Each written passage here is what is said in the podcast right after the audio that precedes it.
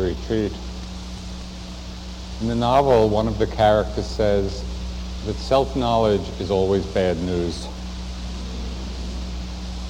You know, and we come here from the busyness of our lives. We sit down wanting to experience some calm, some peace, some inner stillness, and instead find ourselves faced, especially on the first day, with so many different kinds of difficulties. There's sleepiness, there's boredom, there's, there's discomfort, there's expectation, there's judging, there's wanting, there's desire.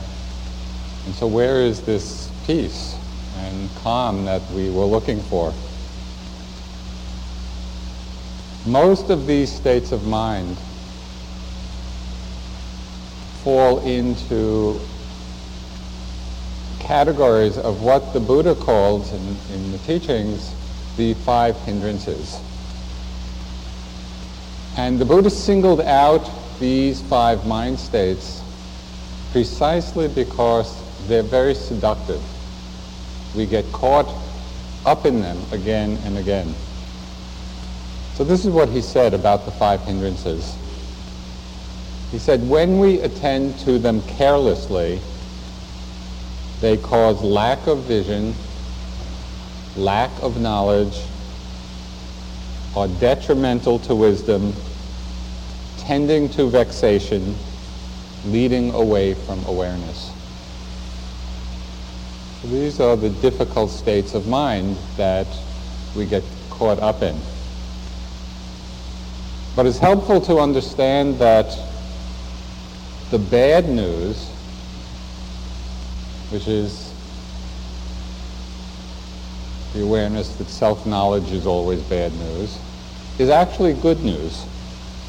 Because when we do attend to these hindrances carefully rather than carelessly, they actually become the cause of much greater clarity and ease in our lives. So tonight I'd like to talk about them. How we can recognize them when they arise, not only in meditation practice, but actually how they manifest in our lives in the world, and how we can work with these dif- different mind states. I'm going to talk about them in the reverse of the usual order. Because the usual order starts with desire. But when I start talking about desire, I found over the years that I never get beyond it. So I'd like to go backwards and see, maybe we'll get to it. So in reverse order, the first of these seductive mind states, the hindrances, is doubt. Now this word really can refer to different qualities within us, one of which is helpful and the other is not so helpful. So what is helpful doubt? Helpful doubt is that quality of investigation, of inquiry. Helpful doubt is when we question our experience, what is this? What's going on? What is the nature of what's happening? In Zen Buddhism, they call it the great doubt. Right? So it's really a quality of awakening. It's the opposite of blind belief or dogmatic belief. It's the good kind of questioning. The unhelpful kind of doubt we might call skeptical doubt or bewildering doubt. And this is the quality in our minds of indecision, of uncertainty. It's like coming to a crossroads and not knowing which way to go. And the mind simply goes back and forth between alternatives, not going anyplace. It really brings us to a standstill. Brings us to a standstill in meditation. It brings us to a standstill in our life choices. The effect of this kind of doubt is summed up very uh, well by that famous American wise man, Yogi Berra, who said, when you come to a fork in the road, take it. And that's what happens. We come to a fork in the road. Take it. Well, take what? Take which one? And so we're paralyzed.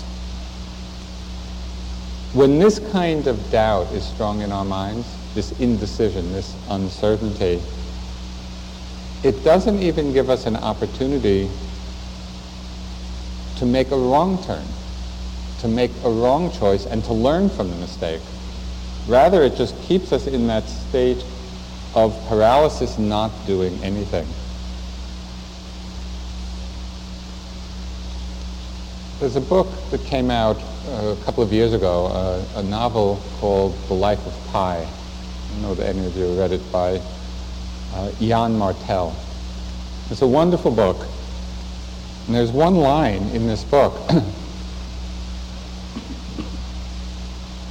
which I like a lot.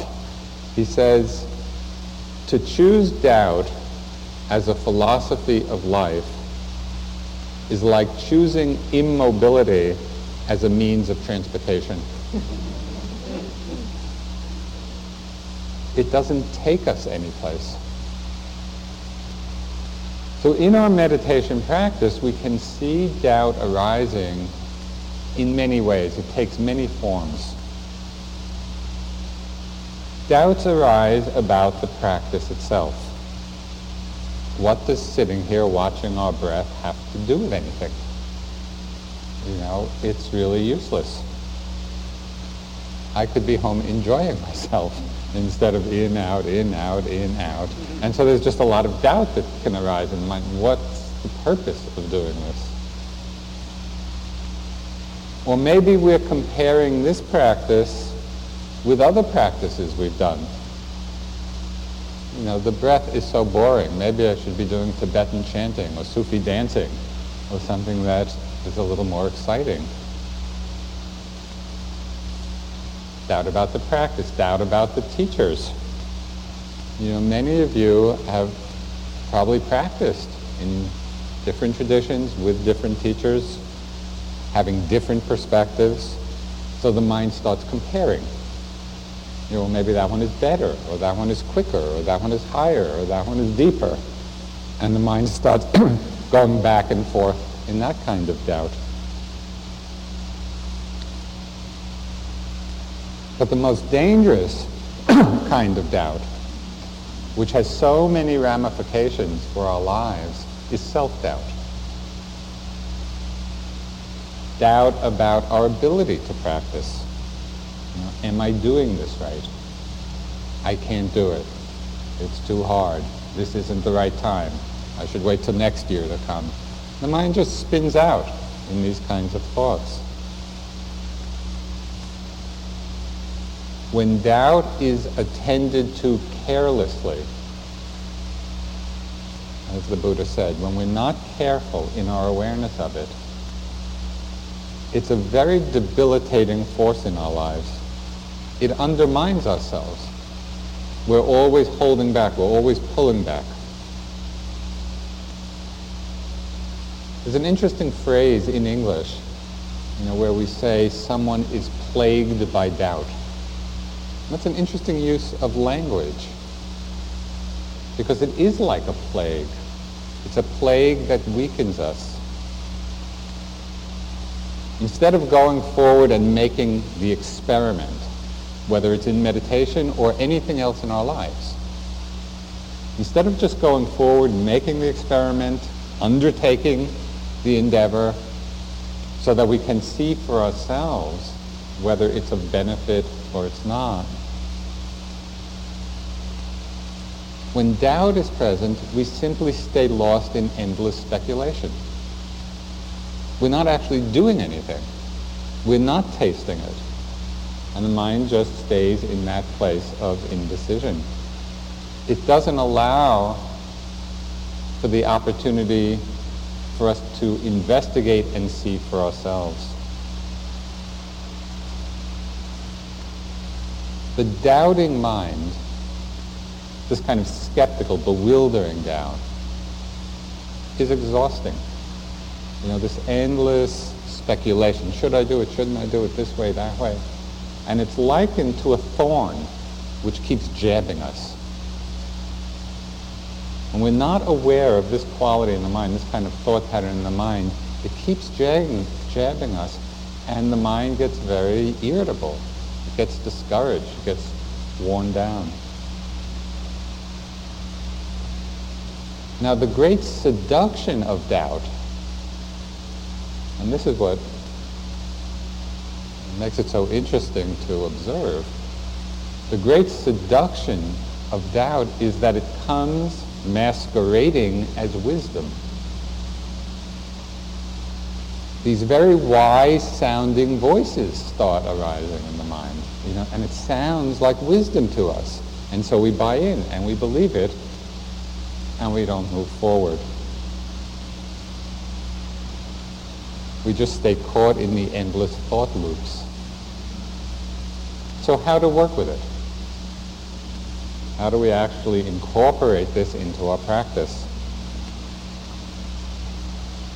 The first way is to recognize these voices of doubt when they arise in us.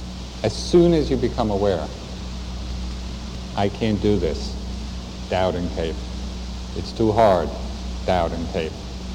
I'll come back next year, doubt and tape. Who are these teachers anyway? What do they know? Doubt and tape. And so we catch it. We're not caught up in it. We're not lost in it. When we can see doubt in this way, when we catch it quickly in our minds, then we begin to develop the insight to really see with wisdom that this doubting tape is just a passing thought. It's an empty thought. In and of itself, it has no power. The only power it has is the power we give it. And this is where mindfulness, awareness, attentiveness is so freeing. In the moment that we come back to the breath, we come back to a step, we come back to a sensation, and we simply come back to the present moment, is there any problem? Is there any doubt about the breath? Is there any doubt when we're hearing a sound? No, because we're connected with what's actually happening. Sometimes if people have persistent doubts, persistent questions, it can also help to get some intellectual clarification about the process, and that's the purpose of the talks, the group discussions, know, time for questions. This is a very well-trodden path. You know, for thousands of years, people have been exploring their minds, their hearts, and so it's very well mapped and well understood. So there actually is a way to clarify questions and confusion.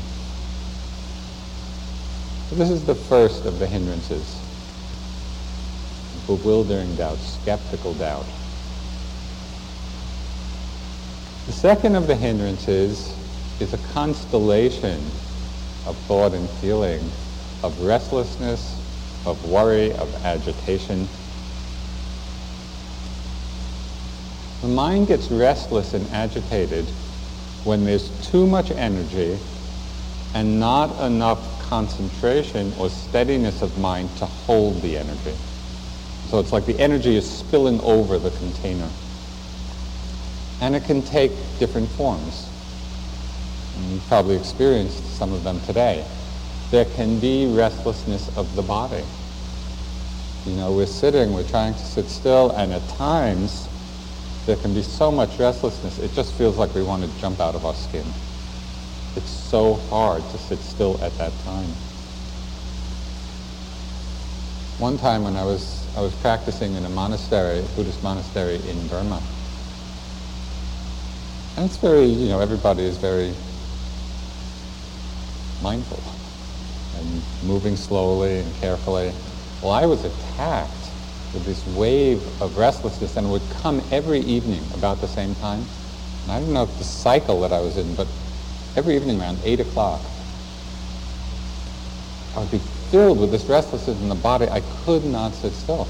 And I had to kind of get up and I was sort of running around the edge of the monastery. I'm sure the monks thought I you know, who's this crazy Westerner?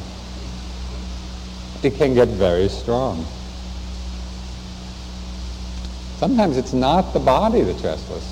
Sometimes the body may be sitting quite still and calm, but the mind is a whirlwind of restless activity. Can't settle down. You know, we're just lost in thoughts and fantasies and plans. Mind jumping from one thing to another. We can get caught in obsessive thought patterns, you know, obsessive worry about things that haven't happened, or obsessive regret about things in the past. There's also a phenomena called yogi mind. And you've probably gathered by now that we use, we use the term yogi to refer to anybody who's meditating. Now, this is the term they used in Burma, and so we kind of carried that over here. So you're all yogis. So there's a phenomenon we call yogi mind. And that is when thoughts start arising out of all proportion either to their importance or even to their connection with reality. And I'll just give you some examples. We were doing one retreat, leading one retreat out in Oregon. And there were planes going overhead. And one yogi got so disturbed by the planes going overhead that they went to the manager and said, we have to write a letter to the president of the airline so they can reroute the planes. and this wasn't a joke. this was, the mind just got obsessed, you know, with the noise of the planes and what we could do about it. One time I was on retreat at our center in Massachusetts, IMS, and I was in a room way down at the end of a corridor, quite far away from the kitchen. And I was sitting in my room, in, out, in, out, in, out. And this was in the winter, and so the heating was on. And I started hearing these voices coming through the pipes.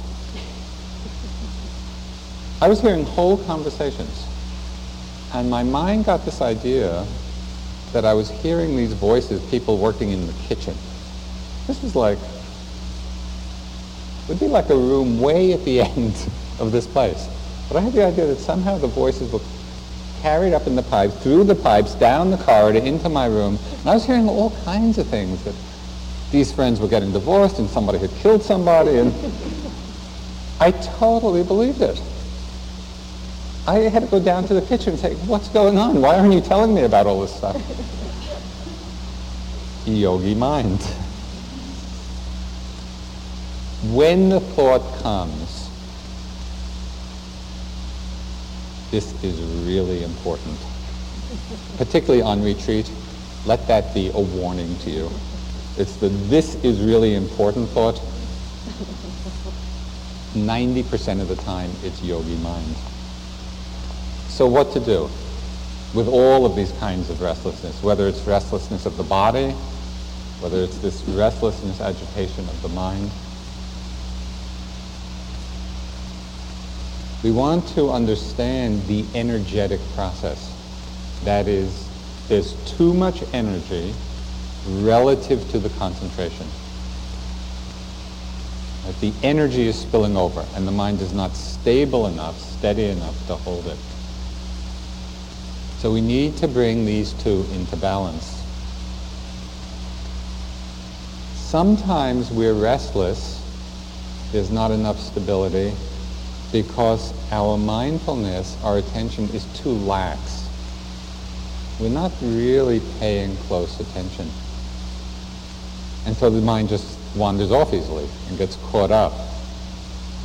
So we need to rein the mind in a little bit.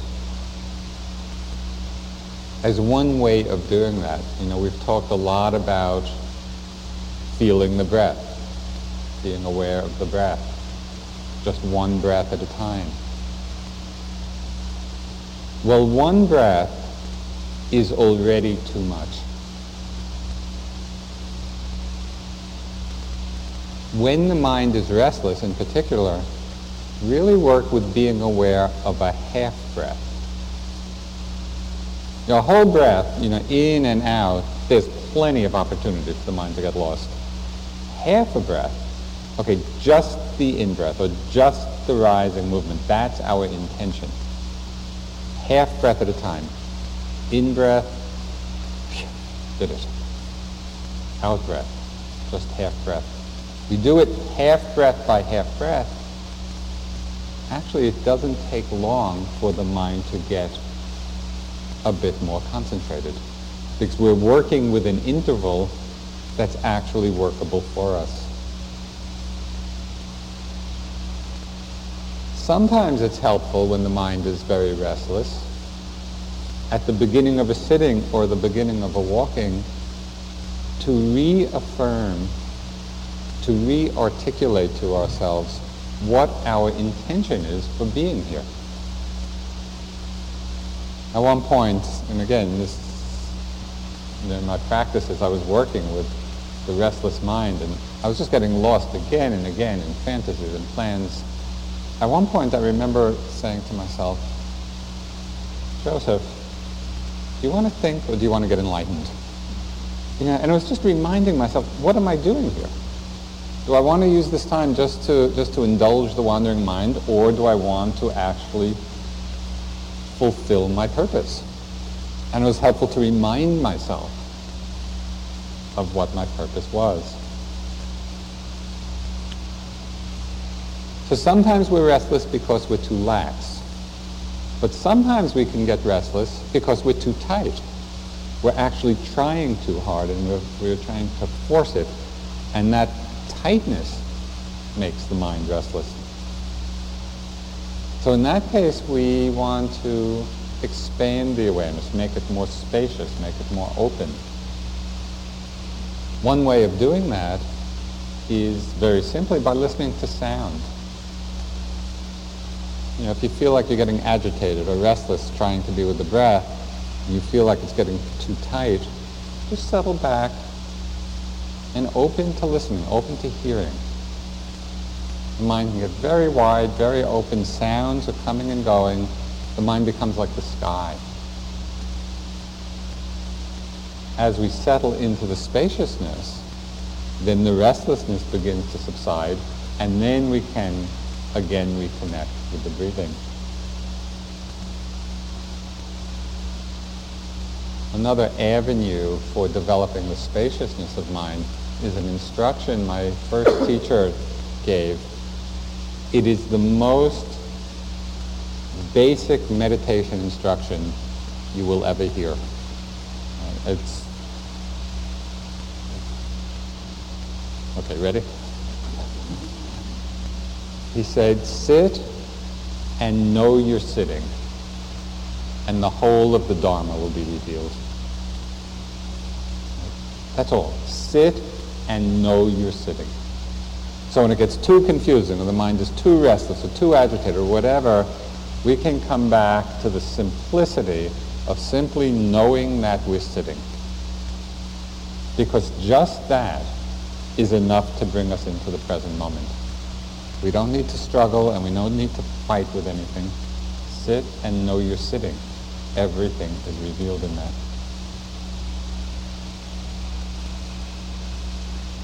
restlessness is like this whirlwind going through space.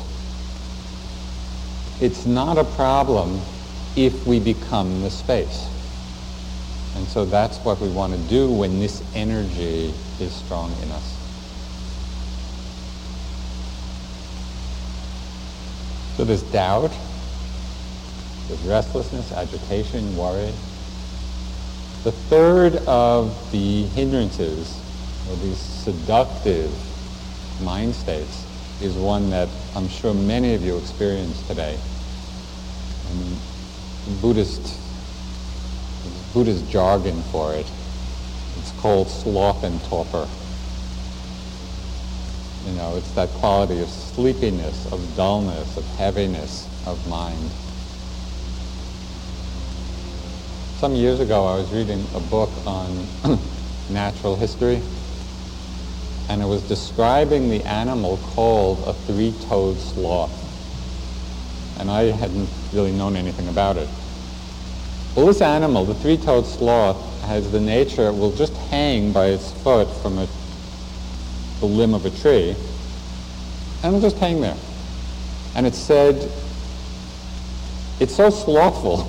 I don't know whether the name of the animal or the name of the mind state came first, but it said you could, you could shoot a gun right next to its ear and it wouldn't even turn its head. And then every once in a while, you know, it'll hang there for long periods of time. Every once in a while, it'll make its way down the tree, eat a little bit, have some sex, mate, go back up, and then just hang there. Well, that's a very good description of this mind state. You know, when, when we're just heavy and dull and there's not a lot of light, there's not a lot of clarity in the mind.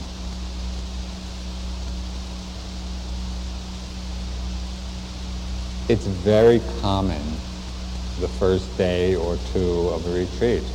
You know, we go through a lot of energy swings, times when we're really alert and times when we're filled with sloth and torpor. And it's understandable.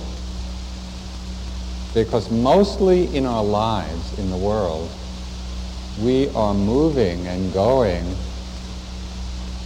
on the energy of stimulation. You know, stimulation through what we eat, stimulation of other people, stimulation of our work, stimulation of the media, stimulation of all our senses. Come on retreat.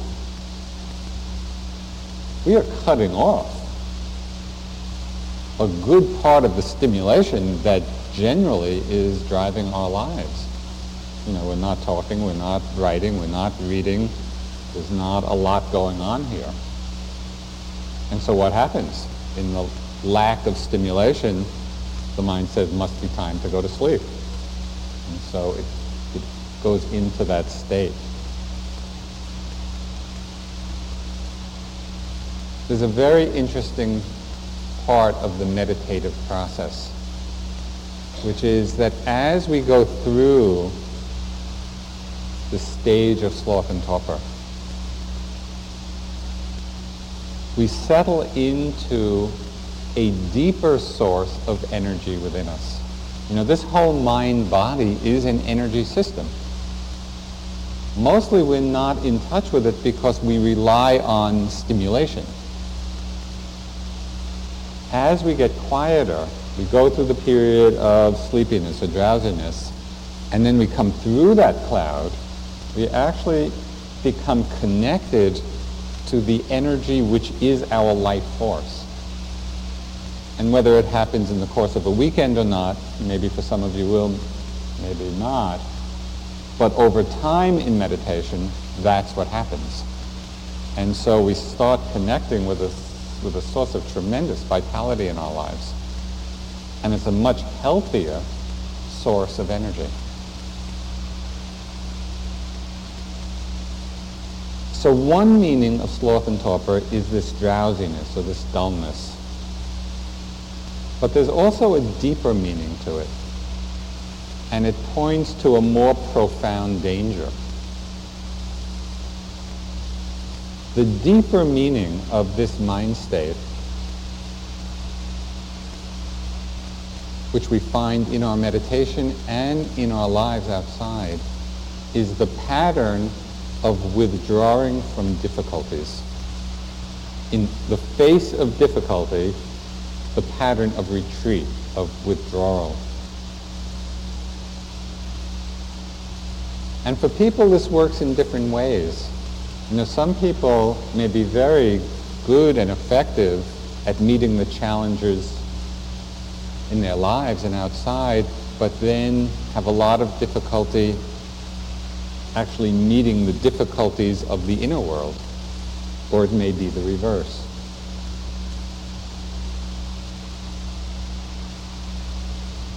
Just as doubt can come masquerading as wisdom, sloth and torpor, this quality of retreating from difficulty, that often comes masquerading in our minds as compassion. we might feel tired, we might feel restless, we might feel discouraged. And this very kindly sounding voice starts arising in the mind. Let me take care of myself. I've been working hard. I think I'll take a little rest. A nice nap will be just the thing.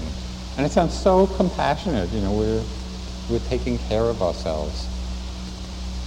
And of course there are times when we do need rest. So it's to acknowledge that. But very often, it's not that. It's just that we've come up against a certain difficulty, a certain challenge, and the mind doesn't want to go forward to meet it. This is the deeper meaning of sloth and torpor, the pulling back from difficulty. Years ago in India, this goes back you know, to the, to the late 60s, I was studying with a teacher named uh, Goenkaji. And the courses were pretty rigorous. We would get up at 4 in the morning. There would be a two-hour sitting before breakfast. And then, you know, intensive meditation throughout the day. Well, I would get up every morning, you know, but quarter to 4, go into the at 4 o'clock, and I always got into the hall early because I wanted a place against the wall. You know, so I could kind of lean back when I had to. So I got to my seat and I started meditating. After a little while, feel a little tired, lean back against the wall, and very quickly I was asleep. Next day, same thing happened. This went on like for a week or 10 days. You know, every morning, the same pattern. So this kindly voice started arising in my mind. You know, why are you doing this? You might as well just sleep, get up for breakfast, then you'll be really alert and wakeful and you know, you're just wasting your time coming into the hall falling asleep each day. But I didn't listen to the voice. You know, I just I just kept coming. And it was amazing.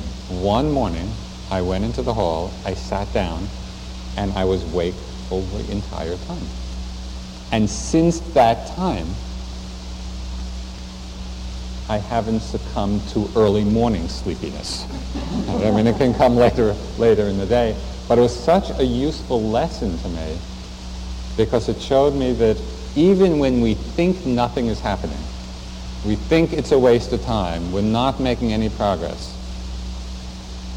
if we just keep persevering, we keep meeting the challenge, we keep putting ourselves into the experience, something is happening. But it's happening at its own time, not on our time. So we need to be careful of that voice, you know, and to see, okay, is it really a time to pull back and rest? Or is it just sloth and torpor wanting us to retreat? When this quality of retreating from difficulty is strong in our minds and strong in our lives, it really takes the joy. It takes the joy out of the practice. It takes the delight out of our lives because we're always pulling back. We're always holding back. So how to work with sloth and torpor? This is a common state Just, just out of curiosity, how many of you had sleepiness today sometime during the day? it's a common state, so we need to know how to work with it. So the first step is recognizing it quickly. So we're alert for the arising of it. You know, we're sitting and we begin to feel the sleepiness coming, the heaviness coming, the dullness coming. Try to recognize it as quickly as possible, to note it. We can bring a quality of investigation to the sleepiness itself. And so it's like we ask ourselves the question, what is this experience that I'm calling sleepiness? You know, it's so easy just to put the word on, oh, I'm so sleepy, I'm so tired, I'm so dull. but we don't really look at it. So we can bring that investigative mind, what am I actually experiencing? What do I feel in the body? What do I feel in the mind? And the very act of investigation often arouses energy, makes us more wakeful.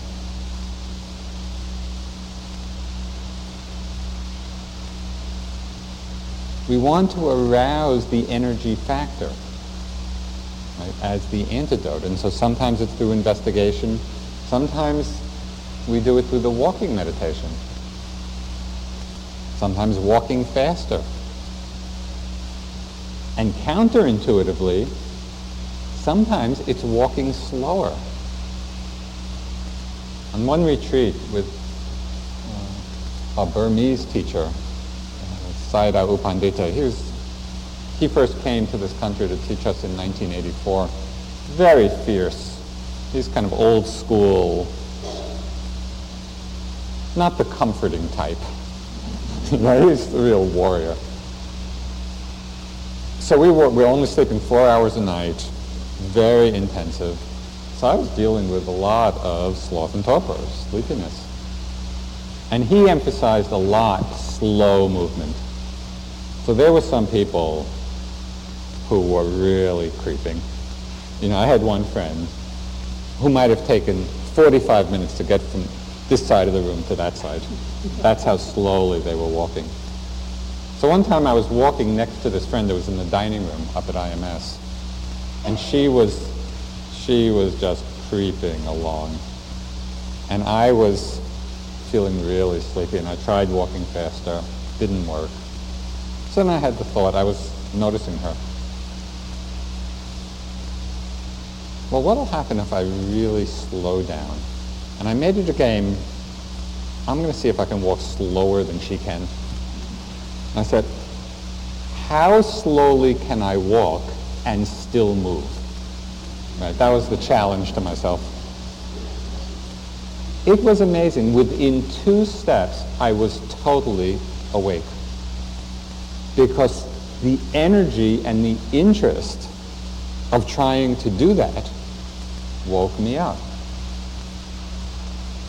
So it's worth playing, just experimenting and seeing Okay, we're sleepy, we're heavy, we're feeling dull. What kind of investigation, you know, will really help us? Sometimes walking faster, sometimes walking slower.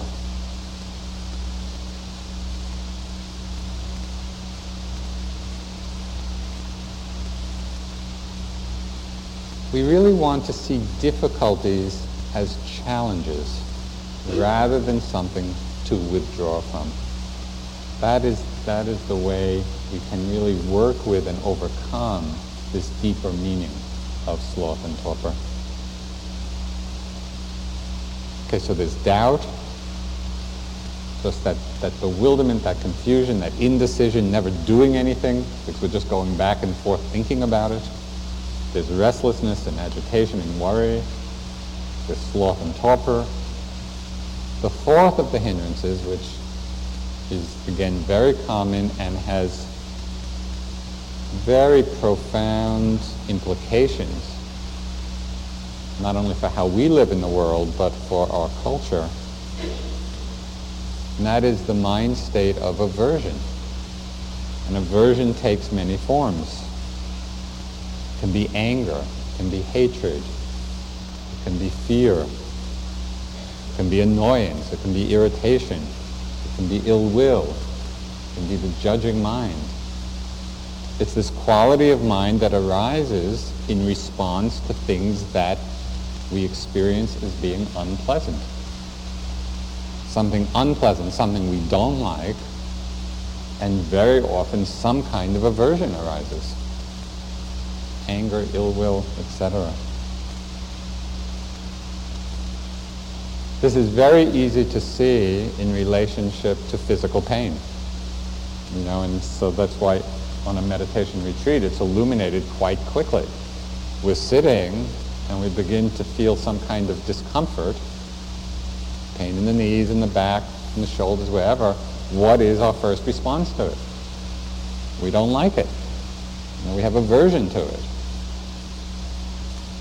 What happens? We contract. Right? Of course, the contraction just makes it worse. It's not a skillful strategy. It's much more helpful to see that and then, okay, can I relax into this discomfort? Can I open to it? And that, of course, is our practice. Aversion arises often when we think about past unpleasant or painful experiences. We can be sitting here, everything is fine right now, but the mind starts going over something that happened in the past.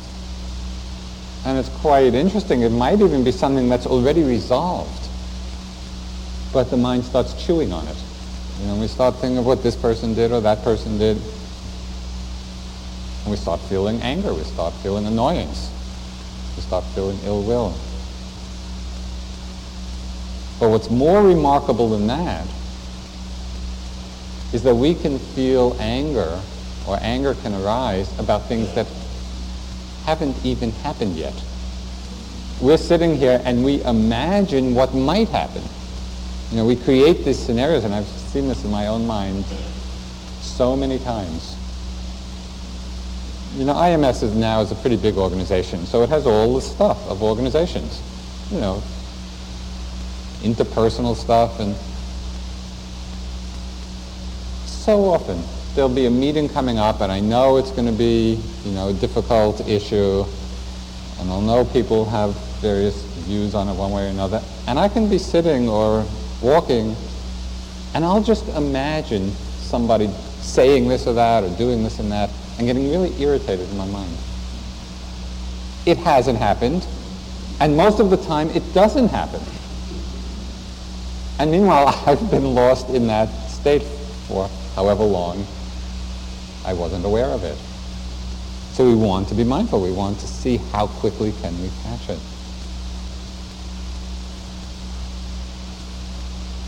We can start feeling ill will and aversion about unpleasant situations on retreat or in our lives. You know, things that actually are happening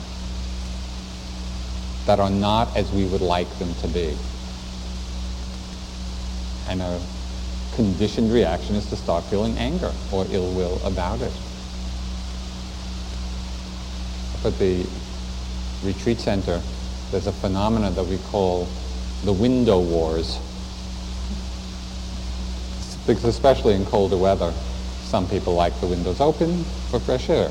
Some people like the windows closed because they don't want the cold coming in.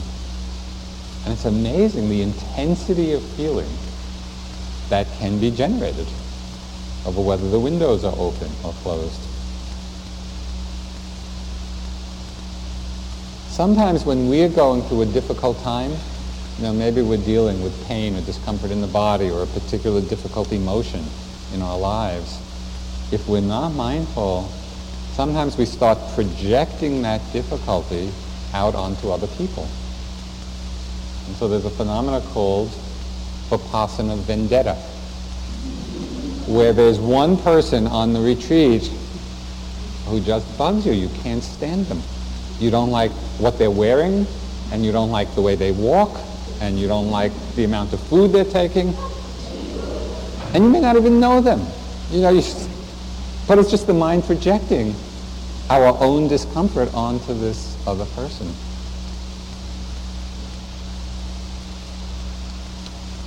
I want to read something. This is one of my favorite things. It was by the writer Anne Lamott. And she was describing how difficult it was, she's a writer, to deal with the triumphs of other writers especially when they're friends. Okay, so this is what she wrote. It can wreak just the tiniest bit of havoc with your self-esteem that you are hoping for some small bad things to happen to this friend. For, say, her head to blow up.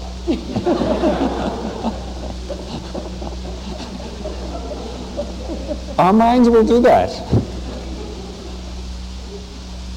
And it is helpful to have a sense of humor about it. rather than to ignore it or deny it or get lost in that feeling.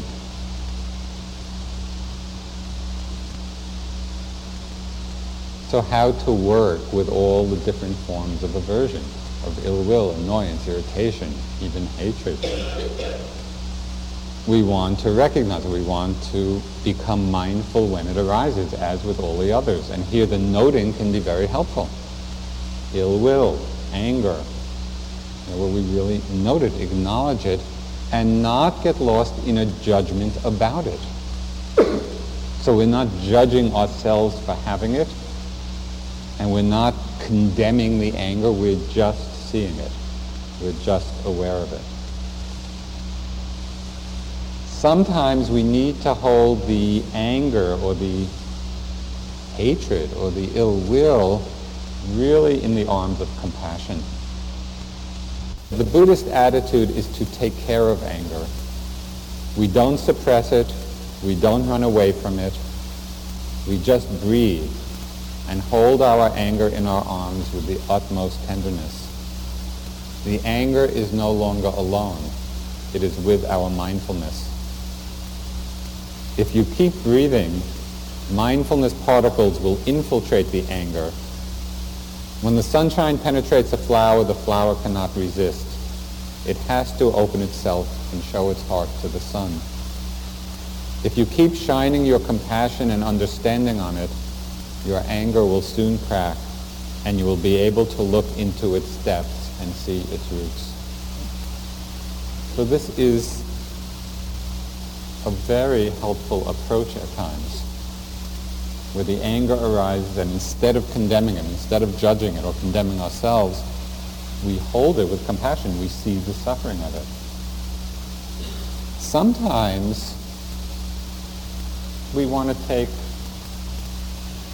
a more warrior-like, not the tender holding of it, but if we've been caught over and over again in repetitive patterns that we've seen a million times already, sometimes we want to take the sword of wisdom with our minds and, okay, enough. I don't need to do this. A mental note that I just discovered at this retreat. Uh, it was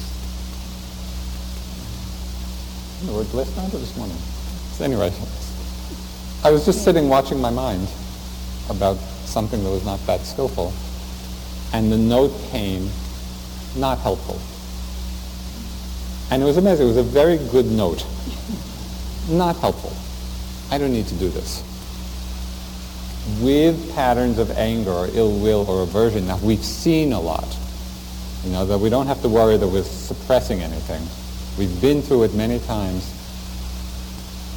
We can actually apply that sort of wisdom. This is not helpful. I don't need to keep doing this. And come back to the breath. So we want to play with both sides. Sometimes it's that holding with compassion. Sometimes it's really cutting it with wisdom. sometimes with anger,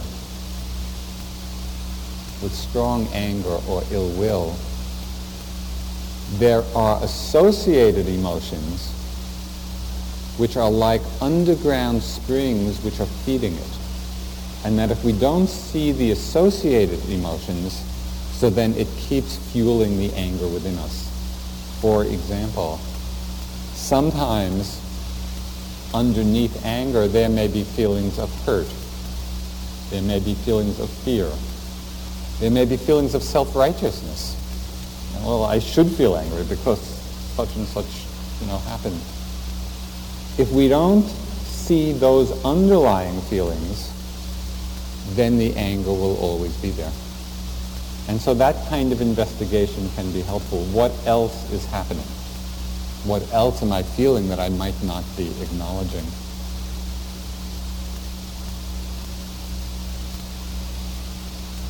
One yogi once, in doing this, noticed that he felt anger in order to avoid feeling fear. You know, he didn't or was not willing to acknowledge the fear, and so that non-acknowledgement just spilled out in anger. It's very helpful to see the possibility it's okay to feel fear. That's an emotion like everything else. We can become accepting of it. It does not have to drive us to anger or hatred. Anger is a very seductive state because it makes us feel powerful. It's a strong energy. But it's rooted in an unwholesome state of mind. The Buddha, he used this phrase, he said, anger with its poisoned source and honeyed tip. It has a honeyed tip. We get caught up in it because we feel the energy, we feel the power of it, but its source is poisoned. And so in our practice, we want to discover more skillful sources of power and vehicles of change.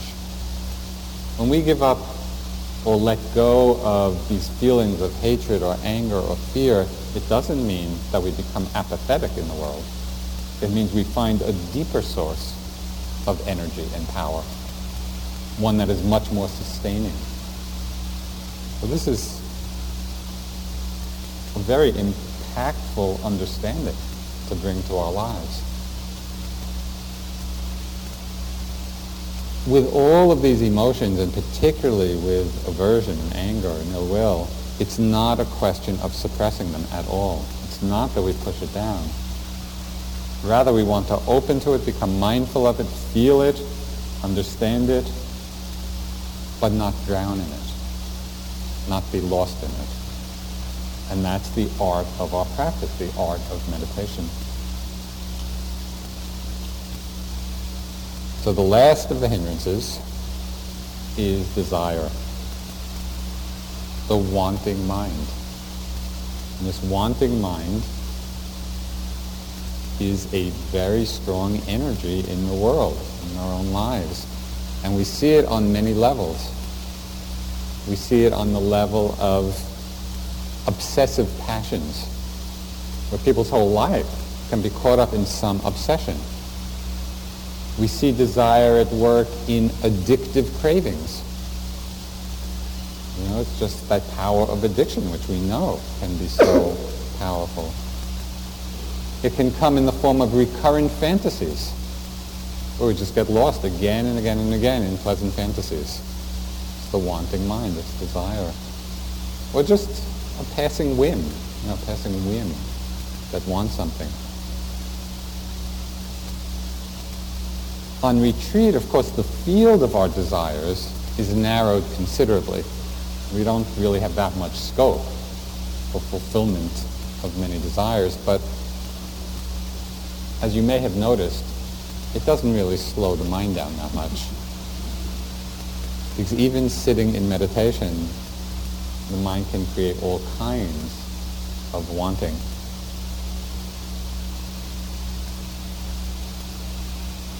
Again, it may not happen in the course of just a short weekend, but with people in meditation and on retreat, very often there are powerful sexual fantasies where we get caught up in this, in this very strong energy that's so seductive and can be so pleasant.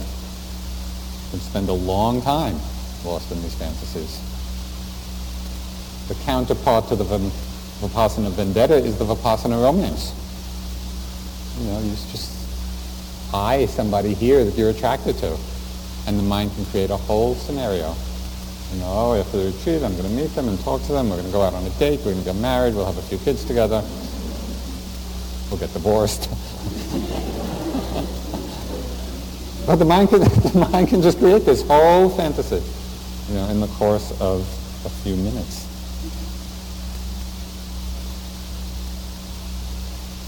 Or we get caught in the desire of just enjoying our own internal dramas. You know, we all just have these dramas of our lives which we can get lost in again and again and again, and in some way we're enjoying them. another mental note which I found helpful for these kind of fantasies. Dead end. because they don't go anyplace. It's just a dead end. You know, we're going down this road, we're spending all this time uselessly. Because then we'll wake up at a certain point, come back, and again be moving forward. So if we can catch it quickly and note it quickly, we actually save ourselves a lot of time and a lot of energy.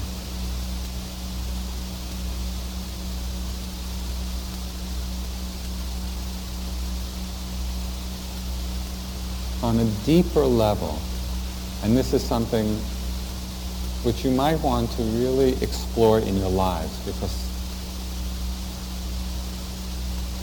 that is to see in times of suffering, when we're suffering in one way or another, just to look and see how often that suffering is being created by some kind of wanting. I'll just give you one brief example. This is years ago. I had just broken up in a relationship that I had been in for some time. And it wasn't, didn't break up on my doing, for my part. So it was difficult, and you know, you probably are familiar one way or another with that. So there I was, you know, the relationship ended. But I saw something really clearly in the suffering of it. I saw that I could either continue wanting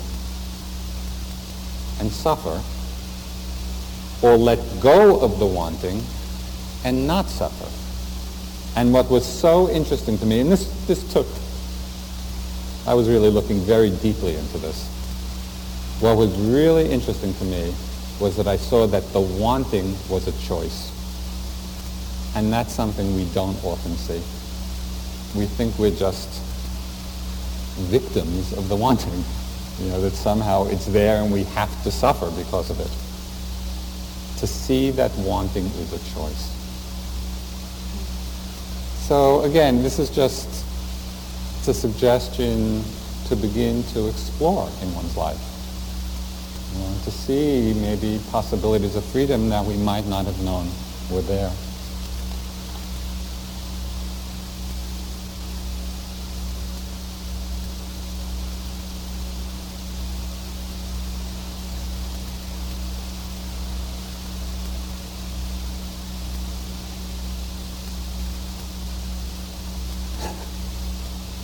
It's getting late. I'm, I'm always conscious of the time, so I'm trying to compress things. Just one last little piece about wanting desire, which is really becomes very clear in the meditative process. And that is that desire and wanting is impermanent like everything else. And so when we see that clearly, when a desire arises in the mind, we don't have to necessarily fulfill it in order to resolve it. Because by itself, it will come and it will go. And it's very interesting to watch that moment when a desire that is present disappears, when it leaves. Because in that very moment of watching a desire leave, it feels like it's being let out of the grip of something. Do you follow what I mean? And it's so relieving to feel that. So again, it's just to be watching. As it comes up, to work with it, to be mindful, to notice, to watch how it all unfolds. It's important to understand that all of these hindrances are not intrinsic to the mind. They're not who we are. They're visitors. They come at certain times. The problem is that they've come so often, and we often attend to them carelessly that we think they live here. You know, they think that's who I am. Well, I'm just a sleepy kind of guy. Or, you know, well, I'm just angry. That's how I am. That's the mistake. It's not who we are. These states arise when certain conditions are present. They pass away when the conditions are not there. And so we can be mindful of them. And in the mindfulness, we free ourselves from that identification. It brings about a great sense of ease in our lives when we begin to explore this place of freedom. I'd just like to close with something that the Native American writer Louise Erdrich wrote. I just came across this in an article about her. It was, it was quoting, she wrote, those powerful moments of true knowledge which we paper over with daily life. But every so often something shatters like ice and we fall into the river of our own existence. We are aware. And this is really the meditation practice. We're shattering the ice, falling into the river of our own existence. We are aware. This is our practice. Let's sit for just a moment or two.